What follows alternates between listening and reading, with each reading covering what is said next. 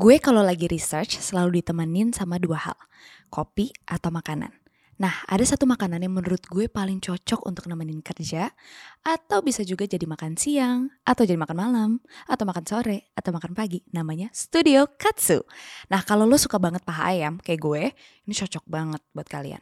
Karena semua katsunya tuh pakai paha ayam. Teksturnya juicy banget dan bumbunya meresap di dagingnya. Hmm. Nah, lengkap paketnya, dapat nasi, katsu ayam, salad, dan saus yang mereka racik sendiri. Rekomendasi gue travel. Enaknya lagi, selalu ada promo sampai dengan dua puluh persen. You can find them on all delivery online platform seperti GoFood, GrabFood, ShopeeFood. Tinggal search aja Studio Katsu.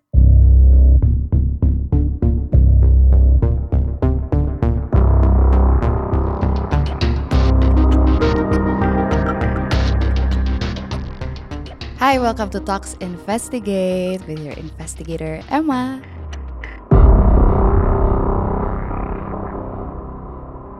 Hari ini gue akan ngebahas satu cerita misteri yang gue baru tahu kemarin berkat Tante Atik Lawrence. Terima kasih Tante. Yaitu misteri Kampung Pitu. Ada banyak kampung atau daerah di Indonesia yang tanda kutip berpenghuni, tapi gak banyak yang seperti kampung satu ini.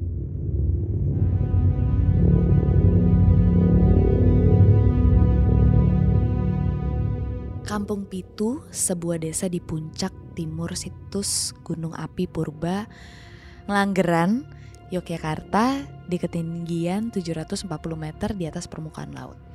Sesuai dengan namanya, Pitu atau tujuh dalam bahasa Jawa, kampung ini hanya berjumlah tujuh rumah atau tujuh kartu keluarga. Kenapa cuma tujuh kartu keluarga? Nah, jadi base dari cerita yang gue dapat, kampung ini ada sangkut pautnya dari cerita keraton pada zaman dahulu kala, dan gak banyak orang yang kuat atau sanggup tinggal di sana. Kampung Pitu adalah bagian kecil dari sebuah desa yang secara administratif tergabung di R T sembilan belas R W empat Padukuhan, Nglanggeran, Wetan, Kecamatan Patuk, Kabupaten Gunung Kidul, Yogyakarta. Keangkeran Kampung Pitu membuat tidak ada warga sekitar yang ingin ikut tinggal di sana. Nah, satu keluarga di Kampung Pitu rata-rata punya tanah seluas satu hektar, Wak. Nah, secara keseluruhan lebih banyak tanaman ketimbang bangunan buatan manusia. Jadi ijo banget lah.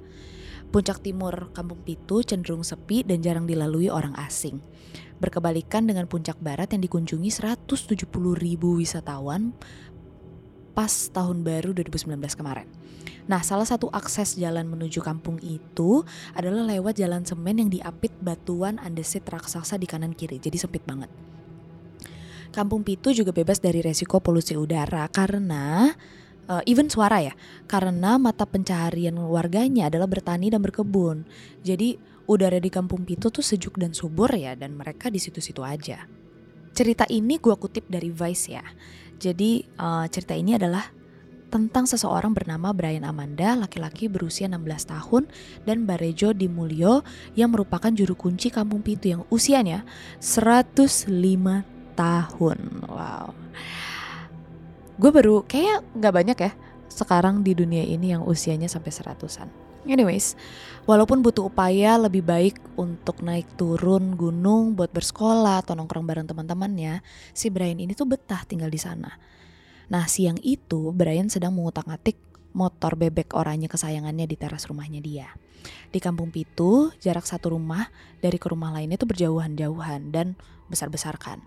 Nah, tujuh keluarga di Kampung Pitu ini berpencar menempati lahan yang Uh, seluas kurang lebih tujuh hektar. Meski begitu, semua tetangga Brian sebenarnya adalah sanak saudara karena seluruh penghuni Kampung Pitu adalah keturunan Eyang Irokromo, sesepuh pendiri Kampung Pitu yang ceritanya penuh selubung mistis. Dan memang mereka hanya boleh tinggal di sana. Hal ini juga yang membuat Brian tidak punya teman sebaya di Kampung Pitu. Dia sendiri belum punya rencana apa-apa tentang masa depannya. Kalau katanya di artikel ini dia bilang belum tahu karena masih sekolah, tapi pinginnya nanti ya ke kota supaya dekat dengan jalan raya. Di sini apa-apa jauh, kata Brian. Barejo Dimulyo itu adalah cicit dari Eyang Irokromo, uh, pemenang sayembara yang diadakan di Keraton Yogyakarta untuk menjaga pusaka bernama Pohon Kinah Gadung Wulung yang ditemukan di puncak gunung Nglanggeran ini. Konon pusaka ini sangat kuat hingga tak sembarang orang mampu merawatnya. Sebagai imbalan, ia mendapat tanah untuk hidup dan bisa diwariskan ke keturunannya hingga entah kapan. Jadi ini door prize yang luar biasa ya. Nah, menurut Barejo, desanya ini ada sejak tahun uh, seribu empat ratusan. Nah, kalau dihitung kan memang gak masuk akal sebenarnya. enam ratus tahun ada nih kampung, tapi juru kuncinya baru empat. Tapi eyangnya si uh, Mbah Rejo, kalau menurut dia, itu tuh meninggal tahun seribu sembilan ratus dua puluh lima, umurnya dua ratus sepuluh. Orang dulu tuh memang katanya sakti mandraguna. Nah, gak jauh dari rumah Mbah Rejo, terdapat makam kuno di mana seluruh sesepuh dan kampung warga Pitu yang meninggal disemayamkan. So, everyone kayak born and raised and die di dalam si kampung Pitu ini. Nah, dalam bahasa Jawa halus, Barejo menuturkan bahwa pantangan tujuh kepala keluarga di Kampung Pitu memang sangat genting. Aturan utamanya soal tujuh kakak dan kepemilikan turun-temurun tuh harus dipatuhi. Kalau enggak, nyawa yang jadi taruhannya. Nah, tahun dua ribu sembilan belas Kampung Pitu tuh dihuni oleh tujuh kakak yang terdiri dari tiga puluh orang. Kalau katanya Barejo, Cottingham, kalau ada orang ingin tinggal di sini silahkan aja, gak ada yang ngelarang. Cuman sudah diperingatkan, gak semua orang kuat tinggal di sini. Dia sendiri tinggal bersama keluarganya uh, dan keluarga anak bungsunya, Surono yang berumur tiga puluh lima tahun.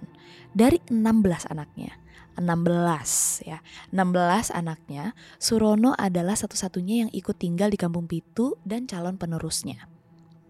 Dia ingat, suatu hari di masa pemerintahan Sri Sultan Hamengkubuwono kesembilan, ada satu kiai yang tiba-tiba datang dan bersikukuh ingin tinggal di Kampung Pitu.